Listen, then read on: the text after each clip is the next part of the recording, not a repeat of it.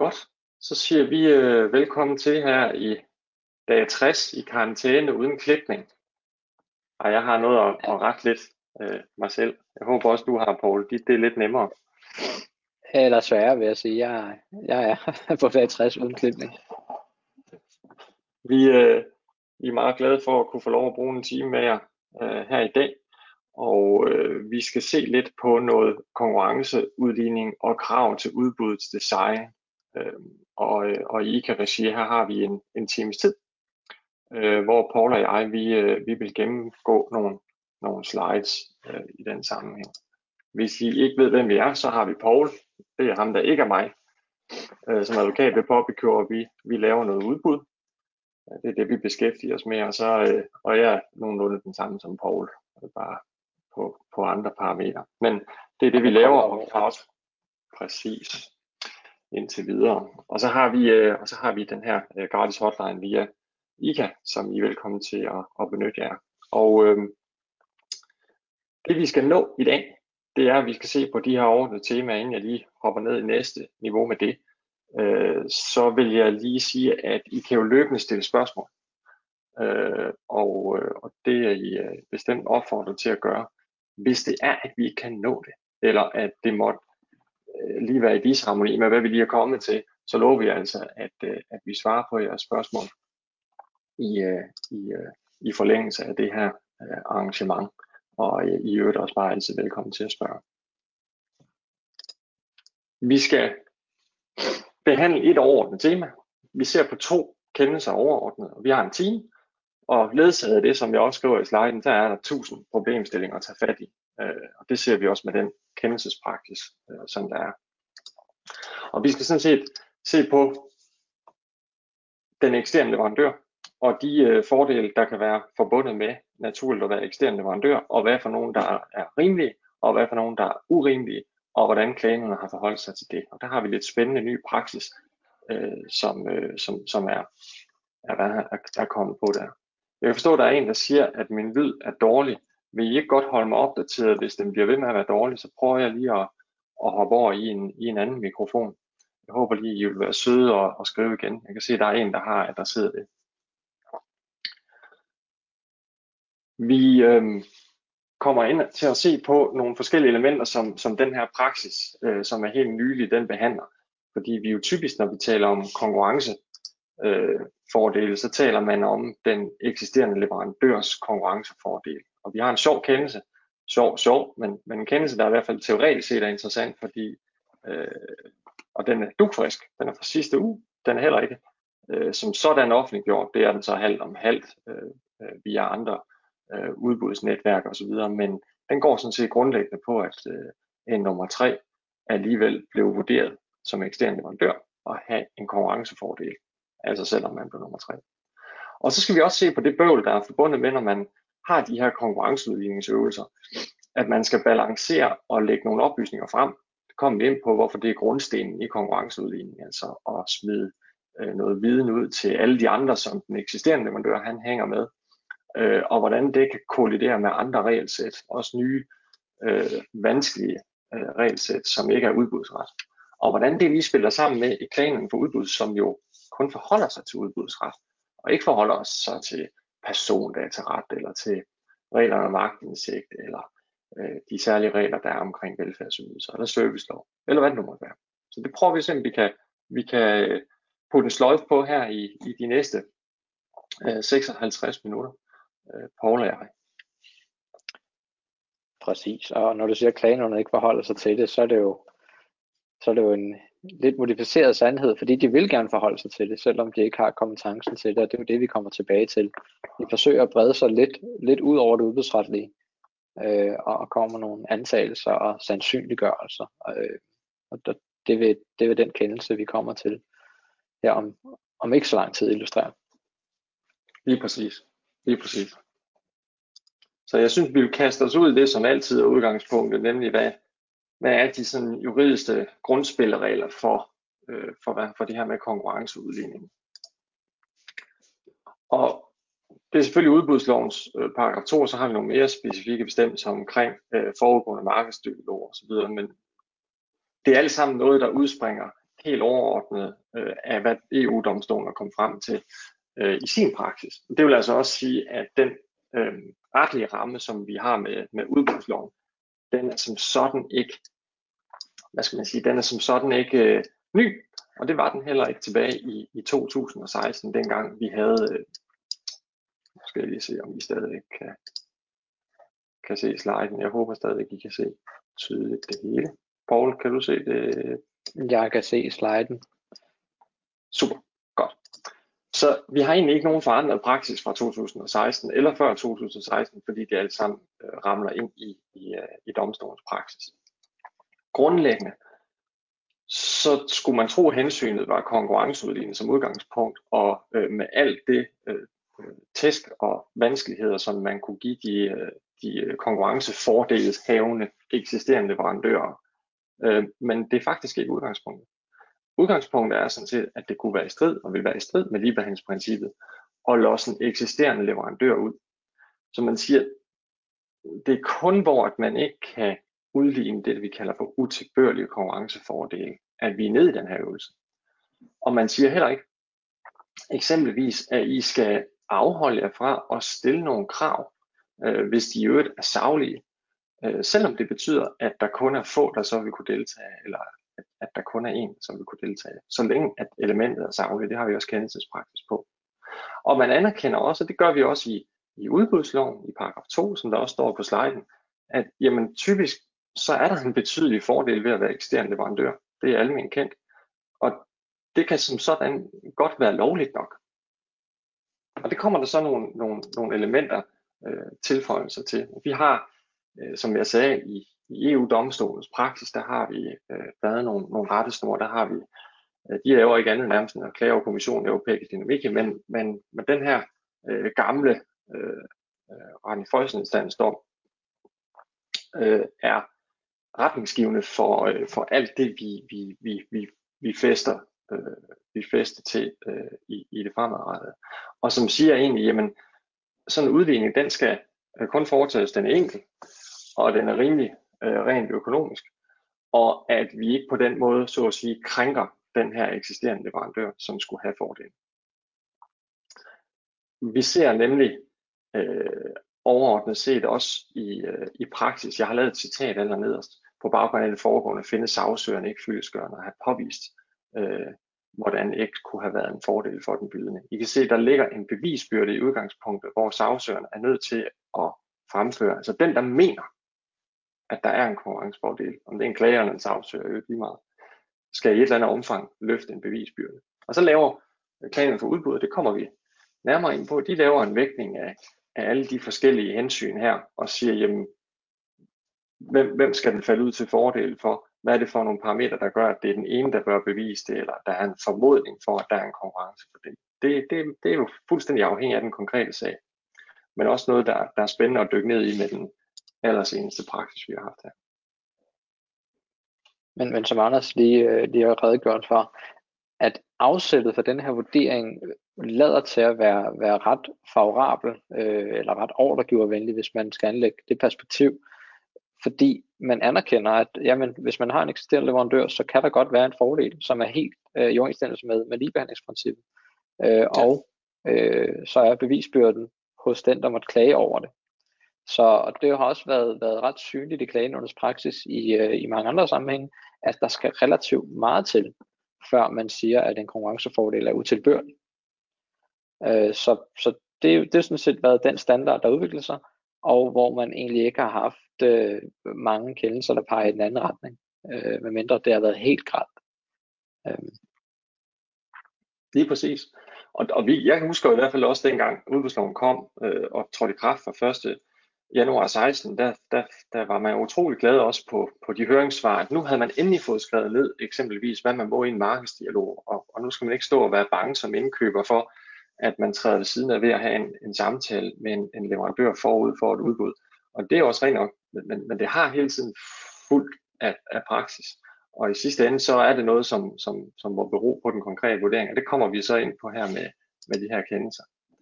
Og den, som vi gerne vil tale om, den er fra, ja, den er, den er fra godt og vel sidste uge, og det er en, en, øh, en kendelse, der blev afsagt, en delkendelse, skal I være opmærksom på. Og det, det betyder, det er den her kendelse, der kommer, hvis man, hvis man klager i en standstillperiode, periode, og, øh, og klagen skal vurdere, om, om sagen den skal have øh, det, der hedder endelig opsættende virkning. Det får den jo automatisk, hvis man klager i standstill, øh, og så skal klagen vurdere de her tre betingelser, øh, som, som vi kommer nærmere ind på. Og den her øh, sag falder fuldstændig ned i øh, det her grundlæggende problemområde i forhold til, til kolliderende retsgrundlag, øh, altså at man både har noget udbudsret, der siger, at det skal være så gennemsigtigt som muligt, øh, og øh, noget persondataret, som øh, kan sige det modsatte, hvis der er nogle berettigede hensyn, der, der tilsiger, at noget skal, skal være ikke oplyst. Men grundlæggende så handlede det her om specialkørsel i kommunen. Det var skole daginstitutionsbørn.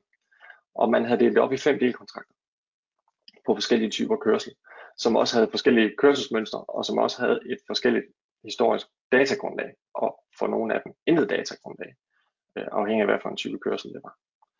Og den øh, tildelingsmodel, øh, man brugte, eller kriteriet for tildelingen, det var, det var udelukkende prisen. Man havde en nuværende leverandør, det var næste Taxa.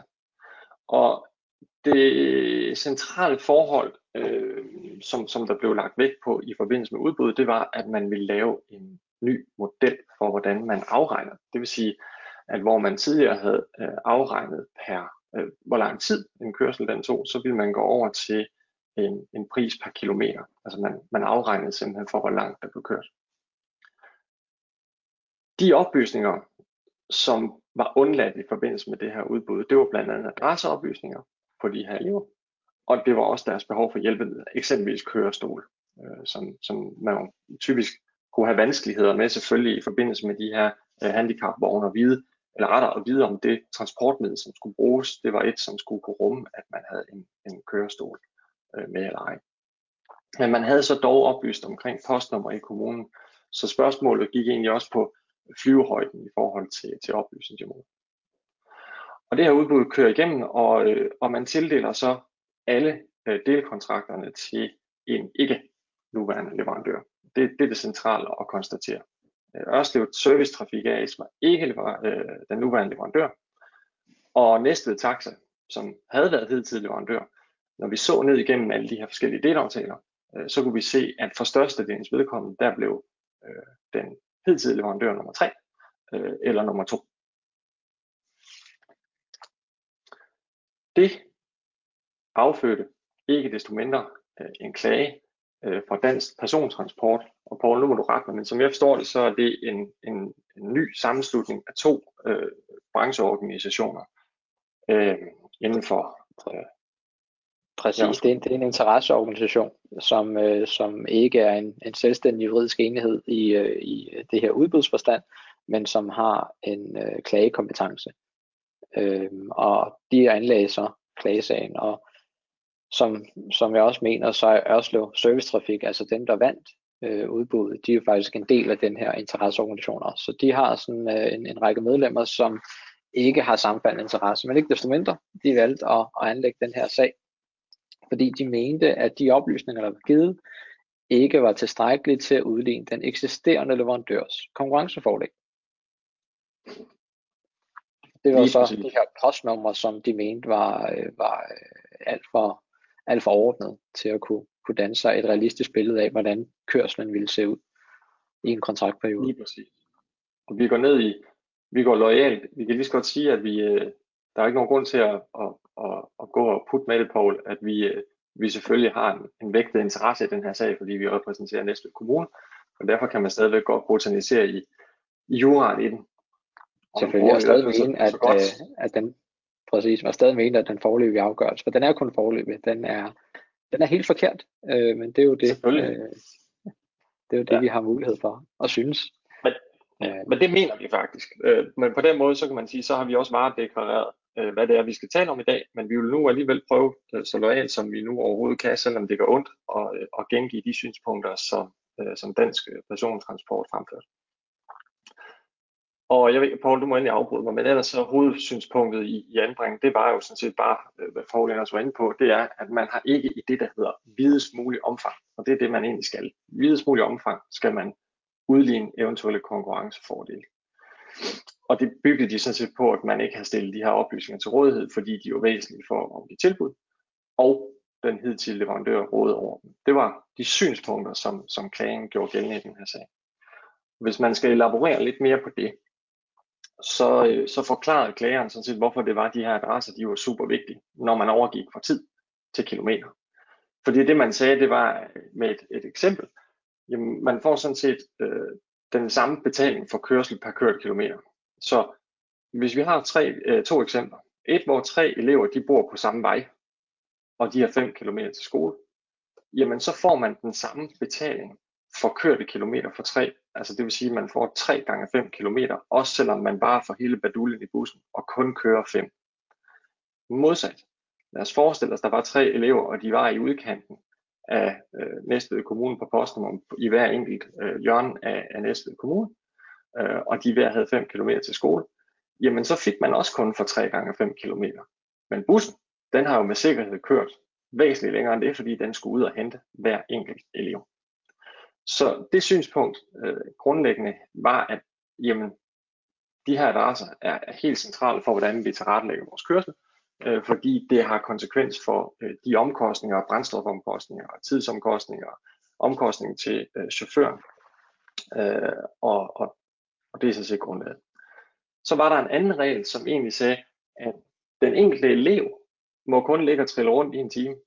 Og det er egentlig øh, lidt ligesom, hvis man er øh, på ferie, og man skal køres ned til stranden af den der bus, som hotellet engang imellem tilbyder, øh, så er noget af det allermest irriterende, det er jo at blive øh, kørt rundt til hvert enkelt hotel, inden man kan komme ned til sin destination. Og det er sådan set samme essens her. Man har sat et krav på, at, at det var maksimalt 60 minutter. Og problemet var sådan set, at uden at kende de her adresser, øh, så var der altså opfattelse fra klagerens side, at jamen, de elever, der bliver afhentet først, og skal sidde bag i bussen og vente til vi er afhentet alle de andre, jamen, de risikerer at komme op over de 60 minutter. Og hvis de gør det, så skal der altså en separat kørsel til dem til. Så det vil sige, så skal forsættes en ny vogn. Så alt sammen i sin essens nok relativt øh, øh legitime synspunkter. Og så det sidste, at man ikke ved, hvem det er, der bruger hjælpemidler, gør også, at man ikke kan tilrettelægge, hvad for et køretøj det er, man skal bruge til hvilke kørsel. Så tre i princippet overordnede synspunkter. Der var også nogle undersynspunkter, men det, her, det, det er sådan det centrale. Ikke?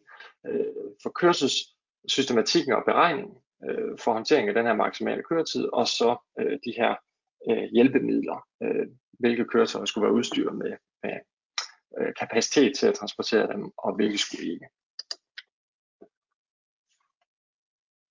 Så et af de synspunkter, der selvfølgelig kom fra øh, vores side, som vi egentlig fandt relativt centralt, øh, det var, at den hidtidige leverandør ikke vandt. Faktisk var den hidtidige leverandør ret langt fra at vinde det her udbud. Og når vi beskæftiger os med de her konkurrencefordele, så det er jo tit, vi arbejder i hypoteser. Så man skal jo, man, man får tit opstillet nogle hypoteser. Det er ligesom, øh, for der, ja, der, der er ordregiver, så har I nok oplevet den, eller måske hørt om den frustration, som er forbundet med den strenge praksis, vi har i udbudsbekendtgørelser. Nemlig at hvis der er formalistiske fejl i, i, øh, i udbudsbekendtgørelser, så kan det føre til annullation. Eksempelvis i den her sag, der var der en påstand, der gik på, at de frivillige udlåsesgrunde ikke var angivet i udbudsbekendtgørelsen. Og min pointe med at nævne det, det er sådan set, at det sanktionerer man hårdt som er annulation. Annulation rammes primært kun, når man siger, at det kan have haft betydning for, hvem der ville have været interesseret i at byde. Det er, og det er jo så en påstand for mig, er det, at jeg har generelt utrolig svært ved at se, hvordan det ikke at angive udøvelsesgrund i en udbudsbekendtgørelse, det skulle afholde tilbudsgiver fra at dykke ned i materialet og undersøge, om man vil afgive bud. Jeg synes, det er en, som det foreligger i hvert fald, en unødvendig formalistisk tilgang. Men det handler grundlæggende om det samme. Det handler om den der hypotetiske overvejelse over, jamen hvem, hvad kunne den her virkning have? Har vi, har vi sådan nogle indikatorer, løse eller faste indikatorer på, at det her har noget haft nogen betydning. Og vores centrale punkt i, i forhold til spørgsmålet om de her øh, oplysninger, betydning, men det var jo, at vi konkret kunne konstatere, at den eksterne leverandør, han havde ikke vundet. Han var heller ikke tæt på at vinde, og han stod for eksempel ikke sammen med en nummer et, øh, og havde afgivet super skarpe priser, og alle de andre så bare var bræst helt igennem. Altså, der, der var utvivlsomt øh, på prisniveauet i hvert fald ikke nogen konkurrencefordel på den hidtidige leverandør, som, som det var udmyndtet. Så derfor så var vores hovedsynspunkt jo alle de her øh, hypoteser, alle de her tanker om potentielle leverandør, det må vendes om. Altså den formodning må ligesom ryge i baggrunden, når vi faktisk kan konstatere, at den eksterne leverandør ikke vandt. Fordi det, det, er, jo, det er jo normen for, for de her klagesager normalt. Det er selvfølgelig, at den eksterne leverandør vandt, og det klager vi over, fordi vi mener, at han havde en fordel. Så på den måde er den lidt pussy. Og det er også fordi, det er en interesseorganisation, og der blev klaget før tillidsbeslutningen i princippet, øh, der, der gør den her særlig interessant. Men det, som, som øh, vores gode modpart sagde, det var, at jamen, det, at han ikke vinder den hidtil leverandør, det er sådan set ikke det, er ikke det afgørende. Fordi når man ikke har lavet den ligestilling fra starten af, så kunne de potentielle leverandører have set det og tænkt, det vil vi ikke være med til. Eller tilbudene kunne ligesom være påvirket af den usikkerhed. Øh, man har større risici, øh, eller hvad det nu er. Man kan sige, det synspunkt, der er nederst, den nederste bullet i præsentationen, hvor der står ligesom tilbud fra de faktisk deltagende virksomheder afgivet under andre større risici end tilbud fra den til operatør, hvilket kan have fordyret sådan tilbud nogle gange. Det kan godt være, men det har relativt i hvert fald ikke fordyret dem i forhold til den, nu, den hidtidige leverandør. Og jeg ved ikke på, om du har mere til, så går jeg videre i, i sliden på det her. Du, du må gerne gå videre, men det er bare for lige at opsummere, hvad er det klagerne egentlig har gjort gældende her. Det ene, det er nogle, nogle konkrete forhold, hvor at man mener så påvirket af de manglende oplysninger. Det var den første slide. Det, det var eksemplet med de, med de fem kørte kilometer, der ville øh, give sig til udtryk i afregning af, af, af 15 km i forskellige scenarier. Øh, det er sådan meget konkret, det er den konkrete påvirkning. Vi har svært ved at beregne vores tilbud, hvor den anden del af anbringerne er ren hypoteser. Der er ikke noget, øh, der er ikke nogen entydig øh, afklaring af, hvad har påvirkningen så været? Er det rigtigt, at tilbudene kunne have været endnu billigere, hvis de havde haft de her oplysninger? Er det rigtigt, at der ville have været flere deltagende virksomheder i udbuddet? Så vi, vi har egentlig to øh, kasser, hvor den ene er en hypotese, øh, og den anden er, er ret konkret. Og det, øh, det, det, det, det, det vi øh, har arbejdet videre med i, i de næste slides, fordi det er to forskellige afsæt for, for vurdering. Lige præcis.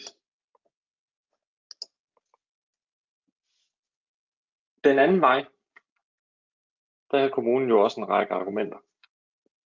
Og øh, der blev henvist blandt andet til det, jeg også har været inde på, at man jo har lavet en ændring i hele afregningsmodellen. Og det var vanskeligt at se, hvordan de her historiske data, de så kunne være relevante på det grundlag. Et andet forhold, det var, at visitationen og den periode, som folk, øh, som børnene blev kørt rundt i, øh, den var så begrænset relativt til, hvornår opgaven skulle begynde, nemlig efter august, at vi ikke så de oplysninger for, for væsentlige. Det var også vores opfattelse, at der faktisk jo ikke har haft nogen betydning i forhold til de deltagere, som rent faktisk deltog. Altså igen, for at betone det, den eksisterende leverandør vandt ikke, og var heller ikke tæt på det. Og ind i vores hoved, og ind i den måde, som vi tænker bevisbyrde, når det kommer til de her sager, ikke? Øh, så kommer vi jo frem til, at vi mener, at det må have en formodning imod, at det har påvirket potentielle deltagers vilje eller lyst, øh, eller har mulighed for at udarbejde et, et tilbud på det her grundlag. Og det er altid hele øvelsen. Hvis man klager over konkurrencefordel, så er ens fornemmeste opgave det er at få væltet den bevisbyrde byrde over på ordregiver. Og når det kommer til for eksempel foregående markedsdialog, så ser vi det i klagernes praksis, at øh, det har vi blandt andet en, en kendelse på, øh, som, som egentlig grundlæggende gik på, at den eksisterende øh, undskyld ordregiver havde været til et, øh, et, øh, et afklarende møde, et, øh, et møde nede på fabrikken hos den eksterne leverandør, og havde været med til at se på prototyper, som de i det efterfølgende udbud kravspecificerede, og som også blev udfaldet, øh, at man tildelt øh, til, til den eksterne leverandør på grundlag af de prototyper, som blev til endelige tilbud. Kort sagt, man havde foregående mødet med den eksterne leverandør, man talte om, hvad varerne skulle være, og de varer blev det, blev tilbudt, og det var de tilbud, som vandt. På det grundlag synes jeg jo, det er helt rimeligt at komme frem til, at der kunne herske en formodning for en utilbørlig konkurrencefordel. Og der vælter vi jo så bevisbyrden over på ordregiveren. I den her situation, der var vores hovedsynspunkt faktisk, at fordi den eksterne leverandør var så langt fra at vinde, så var det ikke rimeligt at vælte den her bevisbyrde, den her hypotese om det der uhåndgribelige potentielle deltagere øh, over på, på kommunen. Så havde vi et andet problem, i forhold til de her konkrete oplysninger om adresser, og også oplysninger om, hvem der skulle bruge hjælpemidler, øh, eller have dem transporteret med, at vi havde persondataretten. Vi havde simpelthen et, et separat regelsæt, og vi kommer nærmere ind på, på de issues, der er forbundet med det. Altså at vi kunne simpelthen ikke videregive de her oplysninger. Og så stod vi med øh, den sidste hurdle, nemlig at den hidtidige leverandør ikke var i besiddelse og ikke kunne, kunne videregive de her oplysninger på grund af den afregningsform, man har haft før, nemlig afregning på tid øh, og ikke på kilometer. Har du noget at få til på? Ellers må du, så, ja, så det, går vi bare det, var for, det var for at koble, koble de to ting sammen, som vi talte om før, nemlig vi havde nogle konkrete indvendinger mod, øh, mod øh, informationsgrundlaget eller oplysningsgrundlaget, og det gik på, jamen vi vidste ikke fra klagerens side, hvem det var, der skulle køres, hvor de boede, og derfor kunne vi ikke tilrettelægge kørsel. Det, det var hovedsynspunktet i forhold til, hvorfor man, øh, man mente, at den eksisterende leverandør havde en konkurrencefordel. Men den eksisterende leverandør har ikke de oplysninger. Ja. Så, så, så allerede der er der en, en, en, en uoverensstemmelse mellem det, de siger, og det, som den eksisterende leverandør siger. Det andet er jo, at den risiko, de synliggør, den vil jo altid være der er en opgave som den her, fordi at der vil være forskel i løbet af en kontraktperiode, hvor at de øh, borgere, der skal hentes, kommer til at bo. Er der nogle øh, elever, der ikke længere skal bruge kørslen? flytter de? Øh, er der nye elever, der bliver visiteret? Så der vil hele tiden være en usikkerhed i forhold til øh, tilrettelæggelsen af kørslen. Og den usikkerhed, den, den vil altid være leverandørens risiko. Så det er jo også en uforanderlig ting, og det er jo sådan en meget konkrete øh, ting at, at gå op imod. Og så er der den her hypotese, som vi, vi, øh, vi talte om før. Jamen, hvad ville der have været sket, øh, hvis nu de her oplysninger var lagt frem? Vil der være flere tilbudsgiver? Vil tilbudene have været endnu billigere? Øh, og, og, det er en hypotese, hvor man må sige, at de konkrete ting, vi har identificeret her, nemlig at der er det her paradigmeskifte, leverandøren har ikke oplysningerne, og oplysninger er alligevel så foranderlige. Jamen, de konkrete ting, jamen, de betyder jo så, at den hypotese ikke holder vand, fordi den eksisterer uanset om oplysningerne fremlægges eller ej. Så det har formodning imod sig, at der vil være flere tilbudsgivere, eller priserne vil have været endnu lavere. Og det er det, der så i sidste ende, som prikken over id, kan man sige, underbygges af, at den eksisterende leverandør faktisk slet ikke vandt øh, nogle af, af delaftalerne. De var simpelthen for dyre. Præcis. Så, så det er de to anbringende mod hinanden, og så kommer klagen under så med sine betragtninger. Lige præcis. Klagenerne starter med at konstatere det, som vi taler om, altså mindskning af en konkurrencefordel i videst mulig omfang. Det er vores opgave over på den kommunale side. Klagenerne konstaterer også, at de her oplysninger, de er relevante, og der ligger de sådan mere eller mindre det, som, som klageren øh, anfører om afregningsmodellen og de eksempler, der er, og det her 60 minutters loft betydning. Der bliver ikke nævnt noget om hjælpemidlerne, men de, de lægger simpelthen vægt på afregningsmodellen og det her loft på de 60 minutter for øh, den enkelte elevs kørsel. De mener heller ikke, at der er tilstrækkeligt ført bevis fra kommunens side om, at den her forskel i paradigmeskiftet, den er så stor, at det har haft betydning for de her oplysninger. Og de mener heller ikke, der er ført bevis for den her foranderlighed, som jeg kalder det. Altså det forhold, at behovet, kørselsbehovet ændrer sig. Det kan man også tage som vink med en vognstang, inden delkendelse, at, at, vi, øh, at vi i højere grad så skal beskrive de her forhold.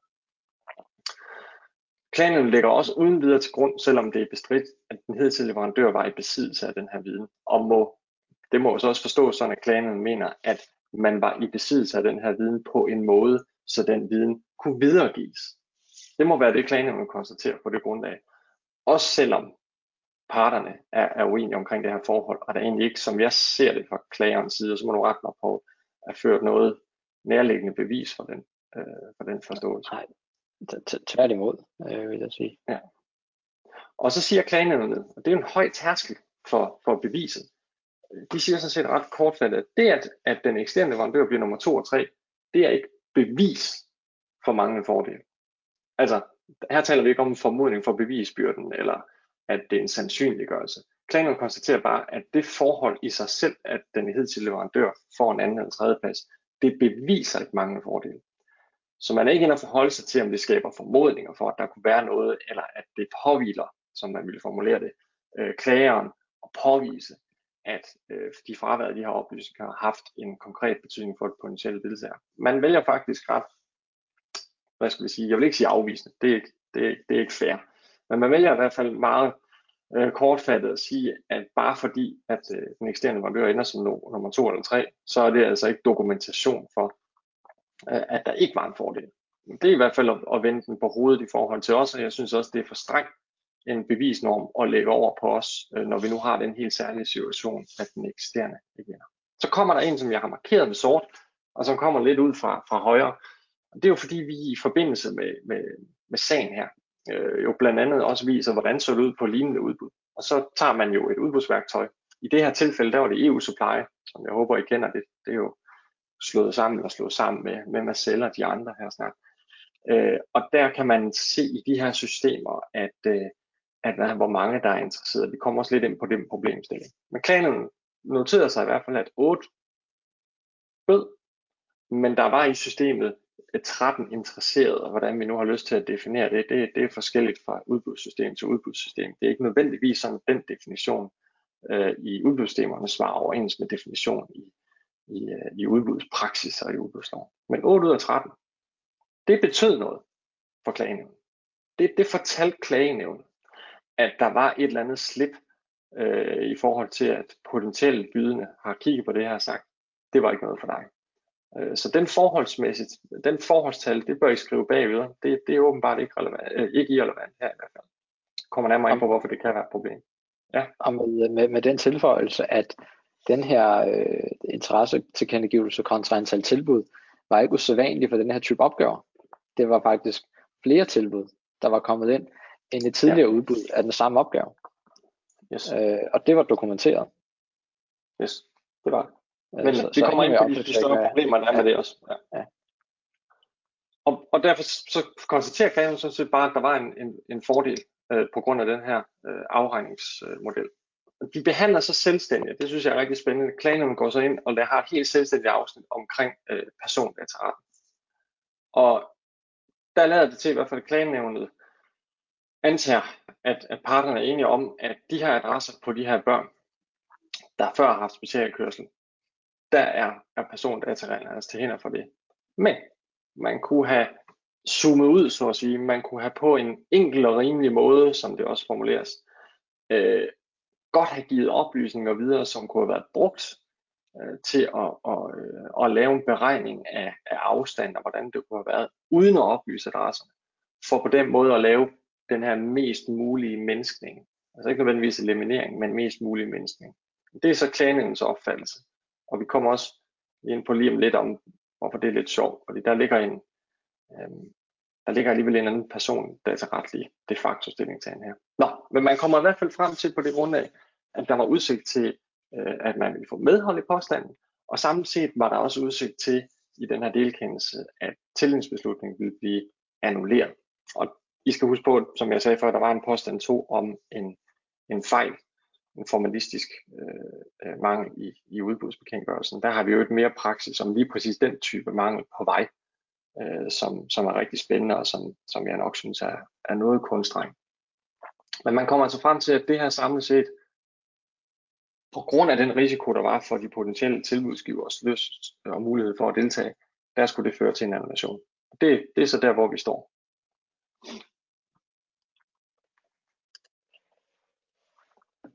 Den her sag er jo...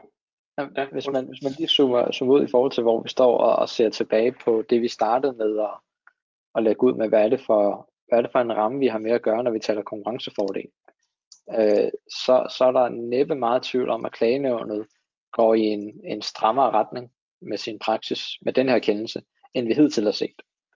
Øh, man, øh, man forholder sig øh, mere indgående til de enkelte dele, og klagenævnet skal faktisk igennem ret mange trin som vi kan se, før de kan konstatere, at der er en konkurrencefordel, som har været utilbørlig. Uh, alle de slides, alle de bullets, vi har været igennem, det er jo noget, klagen nu skal vende i klagers forvør. Det har de så gjort i den her øh, sag, øh, og det har vi ikke set tidligere på samme vis. De har endda været så vidtgående, at de har taget nogle persondataretlige forhold, som de ikke har kompetence til at pådømme, og lagt til grund, at det er sandsynliggjort. Øh, og det, det skal man nok lægge i, at klagenævnet har foretaget vurdering, men ikke kan skrive andet end en sandsynliggørelse, fordi det er uden for deres kompetenceområde. Så det går altså ret intensivt ned i prøvelsen øh, i, i den her erkendelse, i modsætning til tidligere, hvor man i højere grad har overladt øh, eller forladt sig på det skøn, som, som øh, en, en given ordre, en, en given ordregivende myndighed er kommet med, hvor det ikke har været åbenbart, at der har været en konkurrencefordel. Men her er man faktisk ændrer forhold sig meget, meget detaljeret til de enkelte forhold, og man har endda taget nogle ting med, altså interessen til kendegivelse af et udbudssystem, som er relativt luftige i, øh, i, i en sædvanlig praktisk forstand, men øjensynligt ikke i klagenævnets forstand, øh, og lagt det til, til grund for, for sin afgørelse. Så det er en opsigtsvækkende kendelse, øh, og hvis det her er normen fremadrettet, så, øh, så er der bestemt tale om en, en mindre handlefrihed for, øh, for myndigheder. Man skal i højere grad fokusere på, hvad kan man tage ud af den eksisterende leverandørs hoved og lægge ned i materialet, selvom det er byrdefuldt udfordrende, og at det ikke er oplysninger, man lige kan, kan, øh, ja, kan fremskaffe. Øh, ja. men, men det er virkeligheden, hvis den erkendelse kommer til at, at stå ved magt. Men, men den er kun forløbig i gåsøjne, øh, som den er nu. Ja, der er to spørgsmål, der lige er kommet ind. Helt oprindeligt blev der spurgt om, hvad, hvad betyder det, at en konkurrenceudligning skal være økonomisk rimelig? Og det, det er sådan set grundlæggende et, et proportionalitetshensyn over for den, øh, som bliver belastet. Øh, det vil sige, hvis det er den eksterne leverandør, øh, så skal vi ikke belaste ham på en måde, som er økonomisk urimelig. Det, det der i det ligger. Så kommer der et rigtig godt spørgsmål også i forhold, som er meget øh, udbudssystem øh, øh, nært fra var, var lige, var lige stoppe der, var lige stoppe der, der som en cliffhanger, Anders, for lige at gøre det første spørgsmål færdigt øh, med hvad der er økonomisk øh, rimeligt. Og den, den øh, bemærkning, den stammer tilbage fra, øh, eller kan i hvert fald øh, synliggøres med en, en kendelse, som er relativt gammel, hvor man udbød noget buskørsel, og hvor man belastede den eksisterende leverandør øh, med nogle særlige lønkompensationsordninger, fordi de ikke skulle bære nogle omkostninger. Hvis de fortsatte, øh, men en ny leverandør ville skulle bære nogle lønomkostninger, som den eksisterende leverandør ikke havde. Der, gav, der gik man ind i udbudsmaterialet og belastede den eksisterende leverandør. Øh, og, og der kom man så konkret frem til, at den belastning var for voldsom. Det var økonomisk for byrdefuldt, og det er det, man, man egentlig tager sigte på øh, med den bemærkning. Og tilbage til cliffhangeren, Anders, med det rigtig gode udbudssystemmæssige spørgsmål. Ja, og det, det, der, det der bliver spurgt om, det er om de øvrige fem. Øh, som jeg sagde, så var der jo kun otte kun ud af de 13, som bød.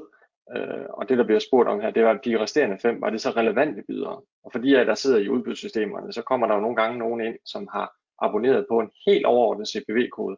Så lige pludselig kommer der en øh, øh majetasker producent ind på jeres øh, personlige plejeudbud og ind og se på, hvad nu det er for noget. Fordi han enten har abonneret på det forkerte CPV-nummer, eller hvad det nu måtte være, har en meget bred øh, øh, filter der. Og i den her sag, der var det, øh, som jeg husker det, der var de øvrige fem relevante nok. Jeg tror, Konkurrenceforbrugerstyrelsen var inde som nummer 6 og kigge, og dem, de tæller sgu ikke med. Øh, men, men det var lige præcis noget af det, som er super relevant at se på. Den her lange afstand, der kan være mellem øh, en teoretisk virkelighed for nogle gange en dommer, som af god grund ikke har siddet i et udbudssystem, som mange af jer, der lytter her, har, over for øh, den, den teoretiske virkelighed, hvor man konstaterer, at jamen, hvis vedkommende har været inde og se i EU-supply på materialet og haft adgang til det, eller der er kommet en notifikation, at der er en, der har accepteret en invitation, som det også hedder i EU-supply, så må det jo betyde, at det var en interesseret bydende. Og hvis vedkommende ikke byder, så må det jo have potentielt en eller anden forbindelse.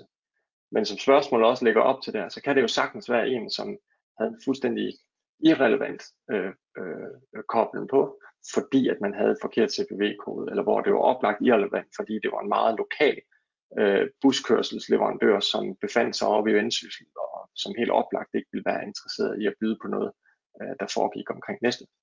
Så de elementer er også noget, vi er opmærksom på, øh, og vil også være noget i forbindelse med en videreførelse af klagesagen, som vi kommer til at at dyrke rigtig meget, fordi det er, og det er et spørgsmål, som er lige så relevant, når det kommer til fejl i udbudsbekendtgørelsen.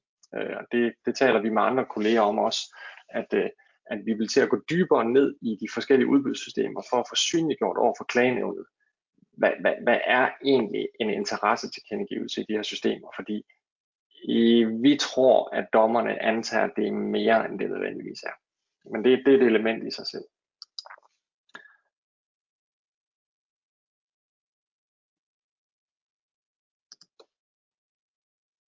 Der er et par perspektiver, som vi lige vil knytte til, øh, til hele spørgsmålet omkring øh, persondataretten. Det har jo været sådan et, et hit emne øh, siden de sidste år, og, øh, og persondataretten er jo øh, noget, som vi stadigvæk famler med. Og, øh, og i forbindelse med alt det her covid-19-pandemi, øh, så kommer der også en masse udfordringer der, når det kommer til alt fra smittesporing osv.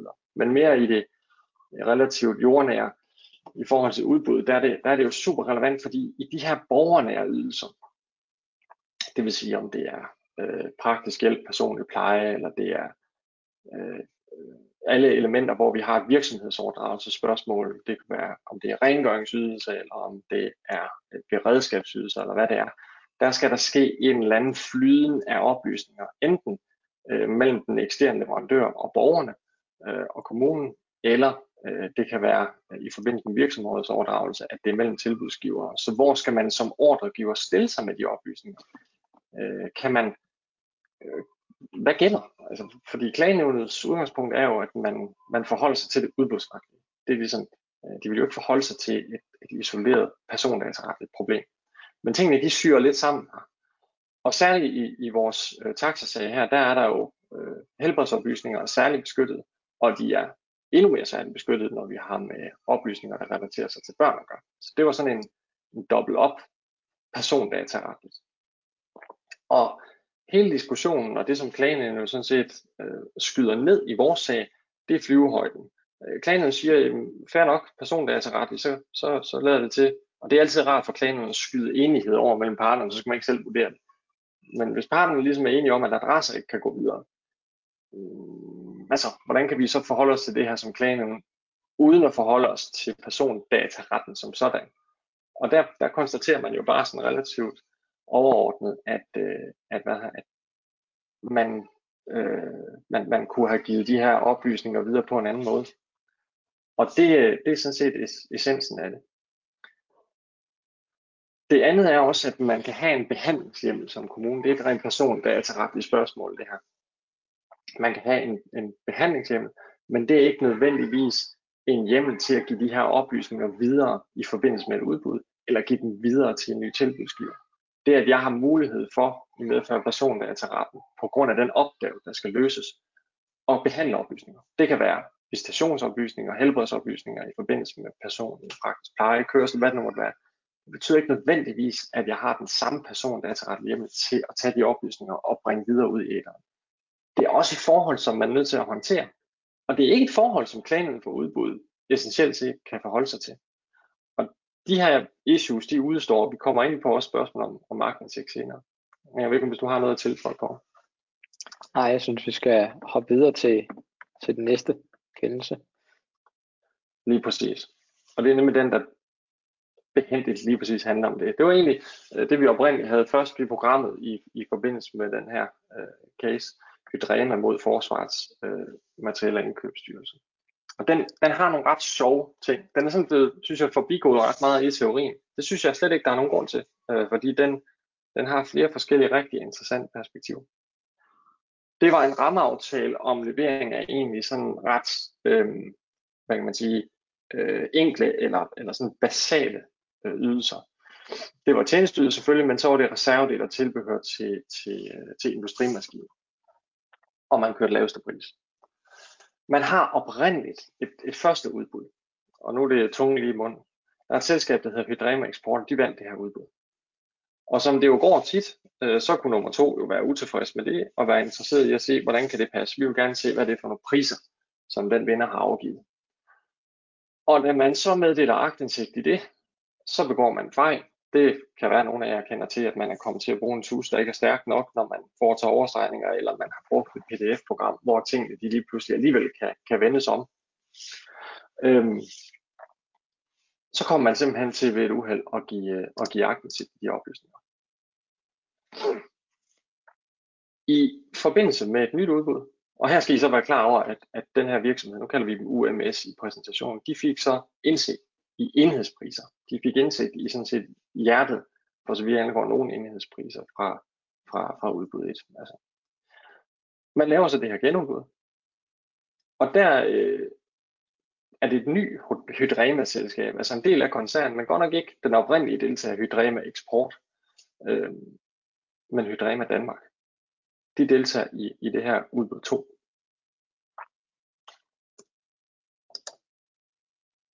Det som er essensen af det, det er at opfattelsen er, at UMS, United Military Services, som ved en fejl fik indsigt i de her enhedspriser, de skulle slet ikke have haft lov til at være med i det her udbud 2, fordi de kendte jo enhedspriserne øh, på en af deltagerne. Og det var en utilbørlig konkurrencefordel, som man kalder det. En sort markering, det er den måde, man har formuleret posten. Man havde en diskussion frem og tilbage, og jeg har taget den med, men man havde en diskussion om det her med, at det egentlig var forskellige selskaber. Hydrema Danmark i det ene udbud, og Hydrema Export i det andet. Men, men det man egentlig grundlæggende mente fra, fra klagerens side, det var, at jamen, man støttede sig på den oprindelige deltager i forbindelse med udbud 2, og derfor så ligger man essentielt sammen og har, har afgivet de samme priser. Det forhold, at der er gået halvanden år fra de ene delpriser blev givet aktindsigt i, og til man skulle til at afgive nye priser, det har ikke noget at sige, fordi udbuddet som sådan var indholdsmæssigt det samme, og der var ikke på det her marked nogen nævneværdig prisudvikling. Og det, man prøver med argumenterne her at fastholde den konkurrencefordel, den lever altså nu, selvom det er et nyt udbud, og der er gået tid.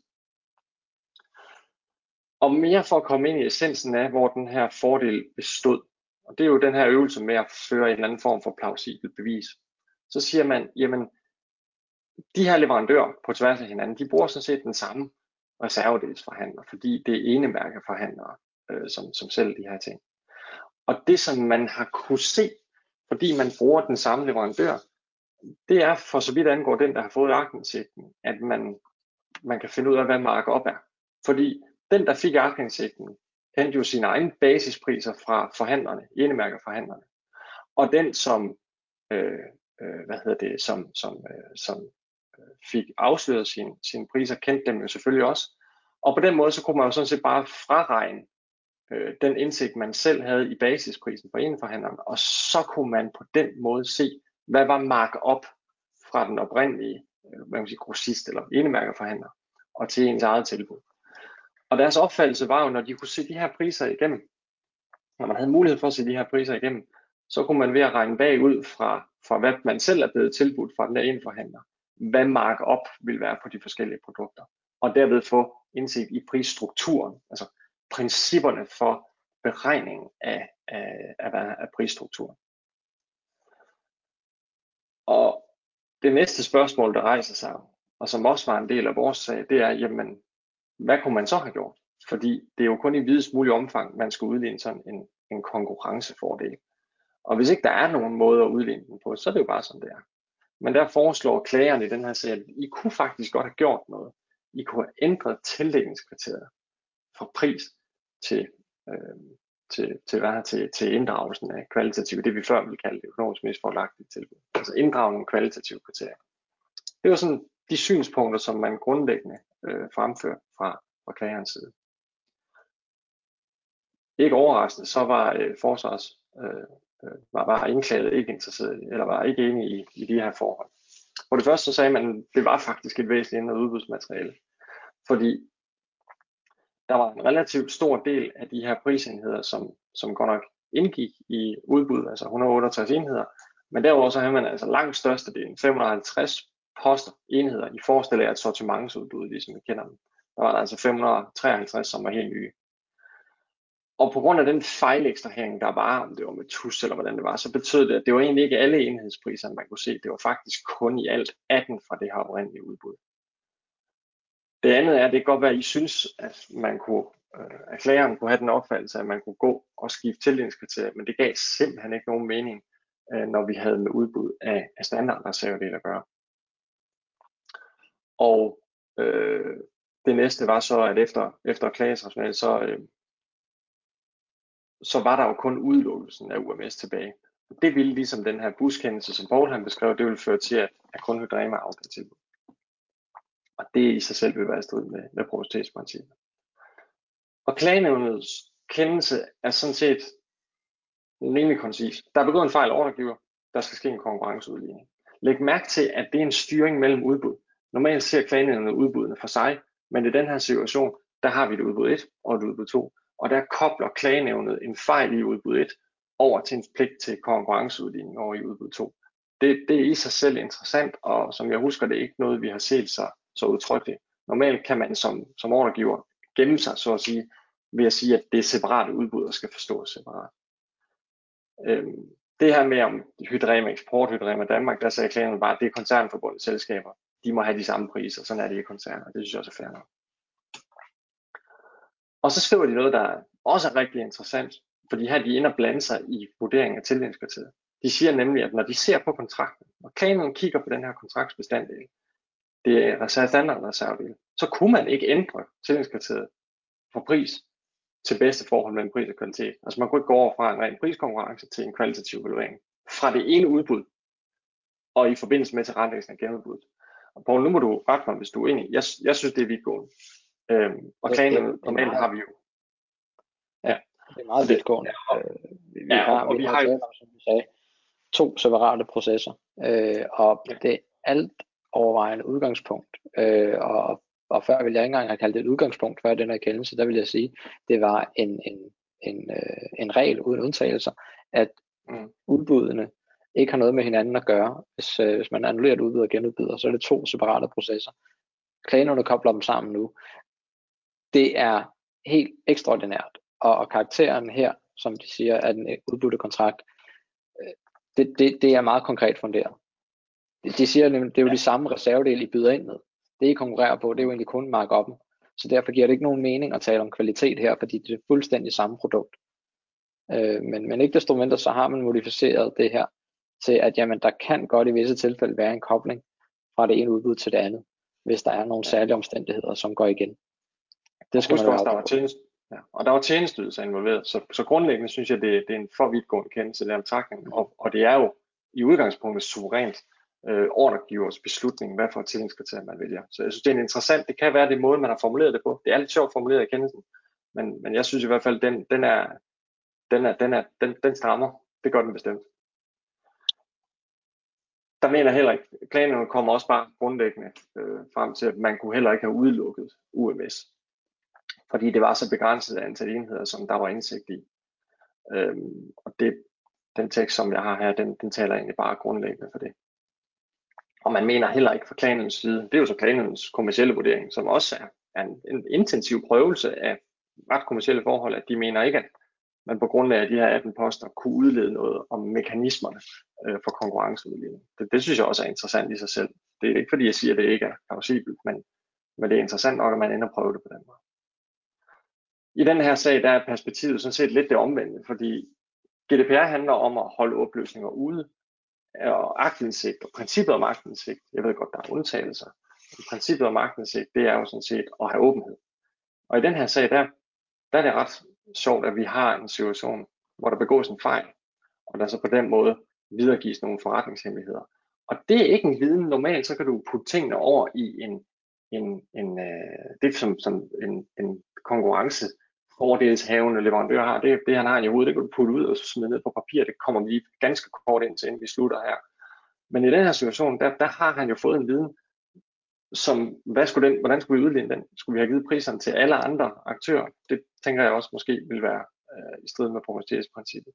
Så der er også et eller andet element her, som er interessant, og som vi også støder på sikkert hele tiden på, på sortimentsudbud, at man ved at give for mange oplysninger videre, kan smide nogle, og særligt ved fejl, smide nogle fordele i hovedet på, på andre. Men i den her situation, der vælger klagenævnet altså at håndtere det pragmatisk, om end på en, en intensiv prøvelse. Vi vil egentlig gerne samle nogle generelle overvejelser på, på grundlag af det her. Og det vi ser i, i de prøvelser, der er med de kendelser her, det er sådan set, at man er intens, øh, når man skal se på, om man har gjort det der i videst mulig omfang. Altså om man har udlignet i videst mulig omfang. Altså klagenævnet mener jo, har en holdning til det person, der er og til de påstande, som, som vi kommer med i vores sag, og de anbringer, vi har, der kunne godt zoomes mere ud. Det kan godt være, at I ikke kan aflevere adresserne, men I kunne godt have zoomet lidt mere ud. Og det kan man så diskutere, hvad det er. Altså er det et vink med en vognstang, at vi bare siger, at vi har, vi har kvadranter i kommunen i stedet for postnummer. Vi går tættere på en postnummer og siger, at de er, eleverne er i de her kvadranter af 400 gange 400 meter, eller hvad det nu kan være. Det kunne godt være, det var det. Men de er i hvert fald, og det synes jeg det er centralt, de ender, de ender og, og, og være efter det. Og på samme måde på den anden side, øh, så siger de i forhold til hydremakendelsen, blander sig i, om et tildelingskriterium er passende eller ej, i forhold til det, der er udbudt, og i forhold til, at det i sig selv medfører en udligning. Så begge, på, på hver sin side af spektret, så hjælper de her kendelser os i hvert fald til at se, at så tilbageholdende er klagerne alligevel heller ikke, når det kommer til at, at titte på de her konkurrencefordele. Og så må vi bare generelt sige, at det bedste i hele verden, det er, når vi har med konkurrencefordele at gøre, at det er noget, vi kan få ned på skrift.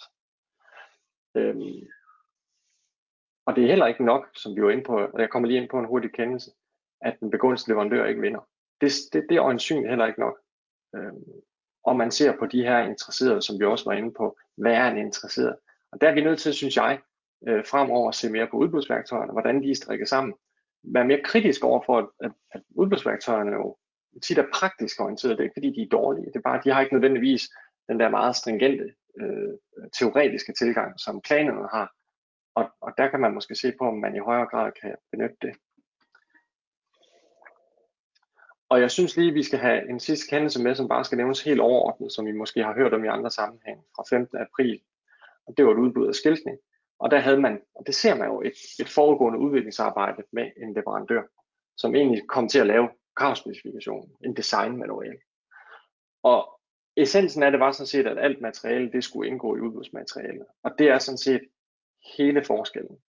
At hvis man på forhånd aftaler med en leverandør, vi har et udviklingssamarbejde inden et udbud, men alt hvad I laver, det skal smides ned i udbudsmaterialet. Så havde man lagt vægt på i forbindelse med den her sag fra klanens side, at kommunens, det øvrige udbudsmateriale, det blev udarbejdet af kommunen. Vi siger jo generelt, at det der med at sidde fedt med tildelingskriteriet sammen med en leverandør før et udbud, det er et absolut no-go. Så må man jo aftale, at den leverandør får en sum penge, og lade være med at deltage i det efterfølgende udbud.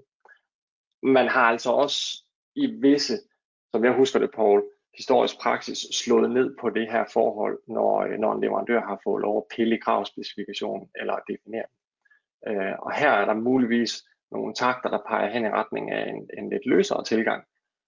For så vidt, at man i fuldt omfang kan dokumentere, hvad det er for et foregående samarbejde, man har haft med en leverandør. Det har så været kontraktuelt reguleret her, at løsningerne, det hele, det skulle være genstand for et, øh, et udbudsmateriale og skulle, skulle udmyndes i det. Og der konstaterer klagenævnet bare, at det er en passende foranstaltning, at I har aftalt med den her leverandør, at alt skal lægges ud. Og så var der noget besigtigelse. Jeg kan ikke helt nødvendigvis se, hvorfor det er så super relevant. Men der var en besigtigelse, og så udsatte man fristen. Og det er jo den klassiske fra udbudsloven, det her med, at hvis det er en væsentlig ændring, eller der kan være en fordel, så i videst mulig omfang, så prøver vi at udligne det med, med frister.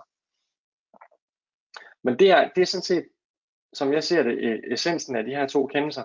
At vi skal altså være opmærksom på, at, at holder sig ikke nødvendigvis tilbage, og, øh, og gør sig også antagelser om forhold, som, øh, som jeg normalt mener måske ikke var klagenævnens gebet. Øh, men det er alligevel det, vi ser her.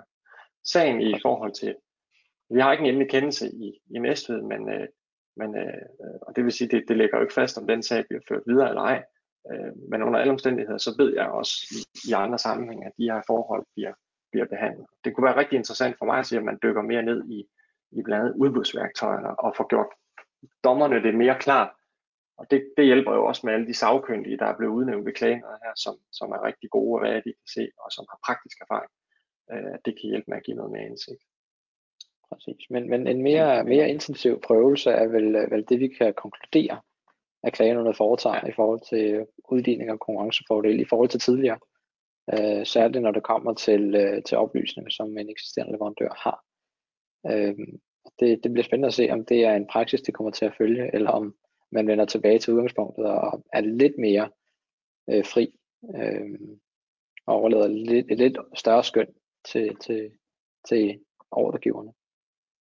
Men klokken er slået 11, Øh, vi skal ikke tage meget mere af jeres tid, andet end igen og tak for god ro og orden.